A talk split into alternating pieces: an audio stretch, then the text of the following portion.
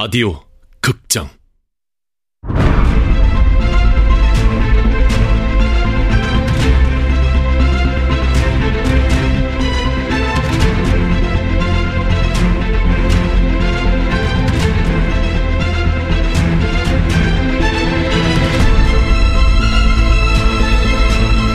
화이트타운. 원작 문경민 극본 성혜정 연출 황영선 14번째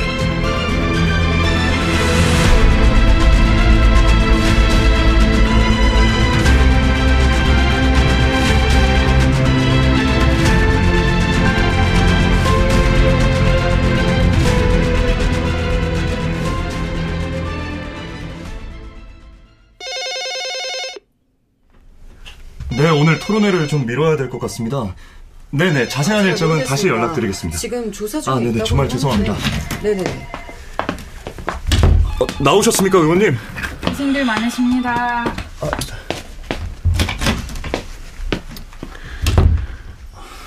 최 부자관님은 어떠세요? 저 사고 원인이 뭐랍니까? 단순 화재 사고는 아닌 것 같던데 그 연립주택에서 그 집만 그랬다면서요. 이것도 우리 의원님한테 보내는 메시지 아니에요? 맞죠? 최 부자관님은 어떡해요? 장례 문제는 저희가 도와드려야 하는 거 아니에요? 아, 일단 이번 사고 원인 규명이 제대로 될 때까지 장례는 미루기로 했습니다. 보좌관님, 정비서관은 오늘 병간했습니다. 아, 아마 의원실 그만둘 것 같아요. 더 이상은 무서워서 못 다닐 것 같다고. 알겠습니다.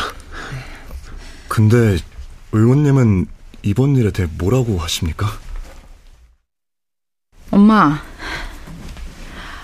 아, 울지 마. 울지 마, 제발. 엄마가 최보자관보다 더 힘들어? 우리 화장실에서 시작됐대요. 전기 히터가 원인이었고요. 엄마는 민영이 목욕시킬 때 단 한 번도 전기 히터를 들고 들어가신 적이 없어요.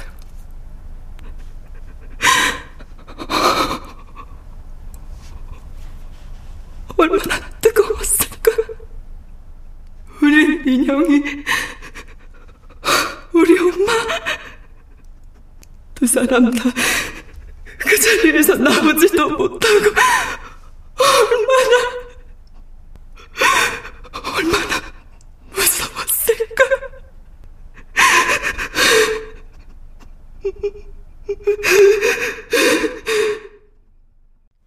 윤지 일어나는 대로 이모 집에 가 있어. 아니야, 그런 거. 누가 그래. 아, 그런 거 아니고, 그냥, 아, 혹시 몰라서. 아, 그래, 진짜 아니니까, 엄마 걱정하지 마. 윤지는 당분간 어린이집 보내지 말고.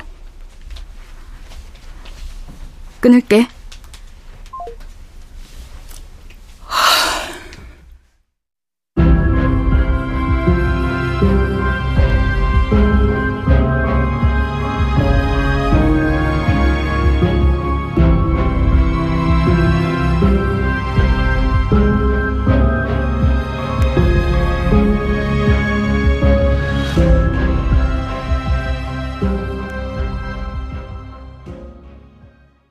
당선을 축하합니다! 축하해요! 정말!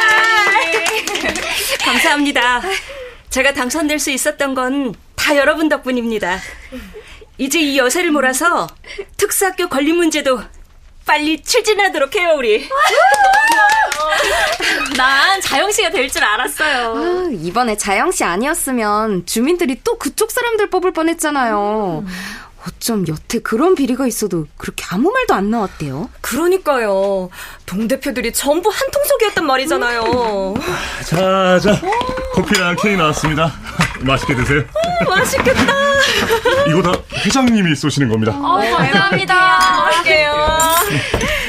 우리 애들 없는 시간에 짬내서 이렇게 맛있는 거 얻어먹고 좋긴 한데 한길 아빠는 장사도 못하게 하는 거 아니에요? 어, 어, 어, 아닙니다. 제가 여기서 하자고 했습니다. 어, 앞으로 특수학교 걸린 문제로 우리가 똘똘 뭉쳐야겠다는 생각에서요. 자주 들러주세요. 네. 저, 아 그리고 다음 달에 특수학교 찬반 토론회 알고 계시죠? 오, 예. 어, 그럼요. 네. 그때 강정희 의원도 오는 거죠? 어, 아직은 모르겠어요. 음, 그러고 보니 자영 씨 당선되는데 제일 공이 컸던 분이 안 오셨네요. 음. 누구요?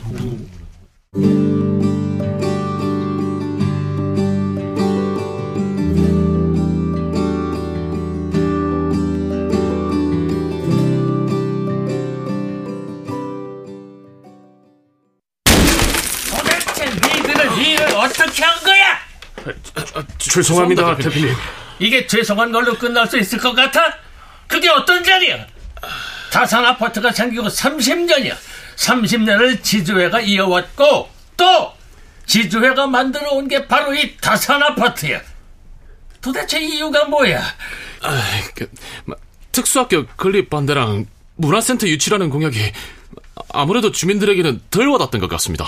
예, 최자영이가 관리비의 세목을 일일이 다른 아파트와 비교해 놓은 게 컸습니다. 어, 그리고 아파트 유지 보수 공사 업체를 오랫동안 바꾸지 않은 것도 주민들 불신을 키운 것 같습니다. 뭐야? 그럼 왜 미리 못 막았어? 최자영이가 이렇게 나올 줄 몰랐어? 그동안 뒷구멍에서 그런 짓거리 못하도록 막았어야지. 그런 거라고 니들을 그 자리에 앉혀놨는데 그깟 일도 못해? 진즉에 최자영이를 손봤어야 했는데 이러다가 특수학교도 들어오고 까딱하면 재건축도 물 건너갈지 몰라. 그럼 그동안 내가 해온 노력들은 물거품이 되는 거고 일용산 타운하우스 건설도 힘들어지는데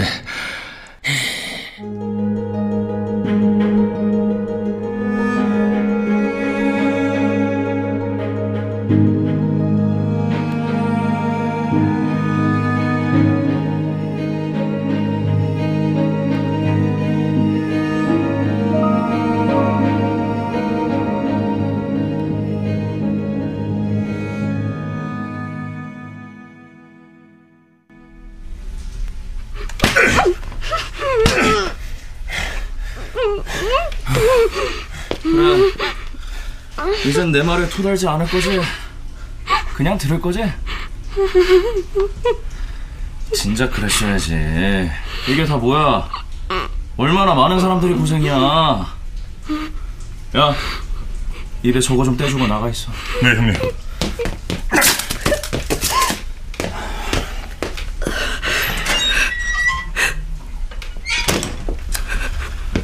중산아, 내가 너를 얼마나 찾아다녔는지 너는 모를 거야. 미친 듯이 널 찾아다닌 게 9년이야, 9년. 그때 임식호의 집에서 너만 혼자 도망을 쳐버리면 어떡하니? 어? 나는 아, 아니야. 아니라니까. 내가 그날 너를 위해서 얼마나 고생을 했는지 알아? 네가 죽인 임식호를 사고로 죽은 걸로 위장하느라고 안방에 불까지 질렀다고. 아니야. 난 아니야. 아니라고. 왜 또 그래? 이제부터 고분고분 내 얘기 듣기로 했잖아. 그럼 네 말은 그날 임식호를 죽인 건 네가 아니라는 거야? 맞아. 나 아니야. 아니라고. 네가 안 죽였다면 임식호는 그럼 누가 죽인 거야? 나도 몰라. 정말이야. 믿어줘. 네 말은 너는 그날 임식호의 목을 조르다가 너도 그만 의식을 잃었다는 거지? 그래. 맞아. 난 그날 몸이 아파서 갔어. 너도 알잖아. 그래. 뭐 그랬다 치자. 어쨌든 넌 의식을 잃었다가 다시 정신을 차리고 보니까 임식호가 죽어 있었다. 그래. 맞아. 그걸 믿어달라고? 이제 와서? 그럼 도망은 왜 다녔어? 자그만치 9년 동안!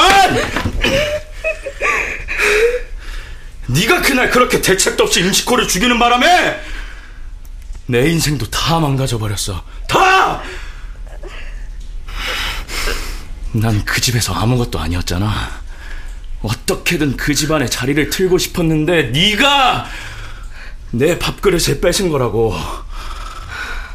넌 내게 죽을 때까지도 갚지 못할 빚을 진 거라고. 아. 그 뒤로 나도 서울로 올라왔지만 고생만 했어. 알잖아. 가진 거, 배운 거 없는 놈의 서울 생활이 어떨지. 그래서 널 찾아다녔어. 아, 그때마다 잘도 숨어버리더라. 어? 아, 오늘은 네가 시, 시청 앞에서 시위대 속으로 들어가 버릴 때 또 놓쳤구나 했는데 결국 이렇게 만났네. 이번에 고향 친구들을 족쳐서 네가 국세청에서 일한다는 걸 겨우 알아냈어. 세상에 국세청이라니. 그 순간 내가 무슨 생각을 했는지 알아? 국세청 육중한 정문 앞에서 너를 봤을 때 나는 네가 나의 장화시는 고양이가 돼줄 거라는 걸 직감했어. 너 장화시는 고양이 알지? 장화시는 고양이? 그래 말하는 고양이가 자기 주인을 땅 부자로 만들어주잖아. 사실 말이야 내가 세상에서 제일 부러워하는 사람이 바로 이 카라바 공작이야. 장화시는 고양이의 주인 말이야. 아, 원래는 카라바가 아니라 그냥 가난뱅이 방앗간집 막내 아들이었지? 아주 보잘것없네. 나는 이 막내가 너무 부러워. 고, 고양이한테 장화 한 켤레 사줬더니 그게 결국 땅이 되어서 돌아온 거잖아. 이 마왕이 지배했던 땅을 다 꿀꺽했잖아. 이 책에는 안 나오는 얘기지만 말이야. 아마 이 고양이는 아주 치명적인 약점을 잡힌 게 틀림없어. 안 그러면 어떻게 그렇게 똑똑한 고양이가 그 보잘 것 없던 막내에게 충성을 바칠 수 있었겠어? 안 그래? 그래서 그래서 어떻게 해야 네가 나의 장화시는 고양이가 되어줄 수 있는지 지금부터 너의 할 일을 알려줄게. 잘 들어. 알다시피 나는 글을 잘 못 읽어. 뭐 예전보다 좀 나아졌지만 지금도 글자만 보면 머리가 아프다고. 이 돈을 벌려면 숫자랑 글을 잘 알아야 하는데 그게 잘 안 되네. 그래서 네가 필요한 거야. 내가 일하는 조직이 있는데 이 현금이 꽉꽉 찬 금고가 한두 개가 아니거든. 이 벌어들인 경로가 거시기 하다 보니까 은행에도 못 넣어. 쌓인 돈을 놀리면 뭐해? 안 그래? 그런데 그래서 난 땅 장사를 하려고 해. 지주건설이라고 내가 세우려는 회사가 하나 있어. 너는 지주건설 회계 일을 맡도록 해. 물론 내 입맛에 맞게 장부도 따로 만들고. 넌 낮에는 그냥 국세청에서 일을 해. 그리고 밤에 이 일을 하면 되는 거야. 개발 정보는 내가 알아서 가져올 테니까 너는 그걸 잘 관리하는 거야. 세금 문제도 네가 알아서 해야 하고 감사 정보 같은 거 뜨면 미리미리 준비도 하고. 알겠어? 왜 대답이 없어? 못해. 나 그런 거 못해. 못한다고! 넌 하게 될 거야. 그건 좀 이따 말해줄게. 어쨌든 넌 이제부터는 지금까지와는 다르게 살게 될 거야. 결혼? 결혼할 생각 따윈 버려. 그 틈만 나면 니년이 쫓아가는 그놈이란 말이야. 둘이 아주 좋아 죽더만. 너도 그런 얼굴을 할 수 있는지 정말 몰랐다. 다시 그놈을 찾을 생각이라면 그만두는 게 좋아. 그런 놈 하나 죽여버리는 건. 아이씨, 야! 나를 왜 그런 눈으로 봐? 어? 이씨!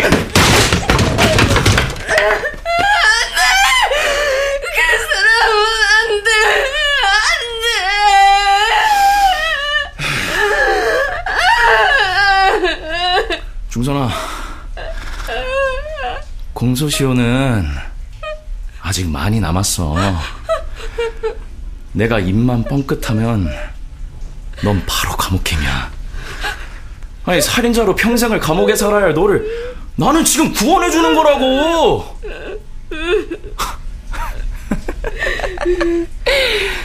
말했잖아. 넌 이 일을 하게 될 거라고.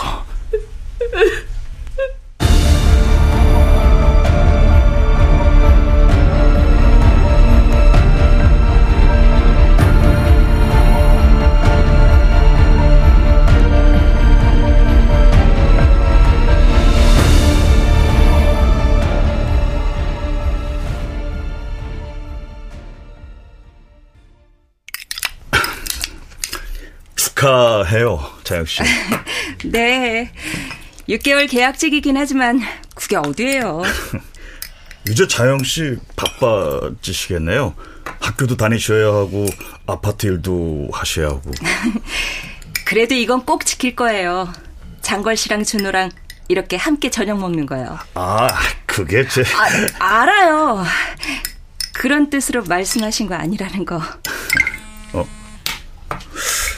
음, 아유, 강정의 의원이네요. 장부 찾았냐고요. 그런데 강정의 의원 말입니다. 자기를 위협하는 세력이 있다고 했잖아요. 그 사람들이 어머니가 하는 일과 관련이 있는 것 같다고요. 혹시 자영 씨는 아시는 게 있습니까?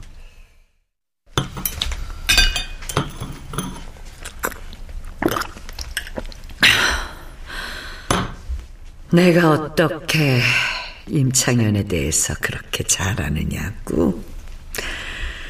임창현이 가진 재산 목록을 어쩜 그렇게 쫙 꿰고 있냐고?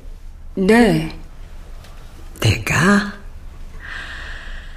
바로 임창현의 자무하시는 고양이거든. 무슨 말이에요? 임창현의 600억 넘는 재산을 불려준 게 나였다고. 나는 지난 34년간 임창현 밑에서 개인 회계사로 살아왔다고. 이제 좀 이해가 되지? 오늘 정말 충격적인 얘기 너무 많이 듣네요. 그래. 그리고 그 사실을 아는 사람은 자영이뿐이야. 네? 아, 근데 그걸 왜 저한테 말씀해 주시는 거예요? 네? 아, 아, 네. 아, 저야 그런 건 잘 모르죠.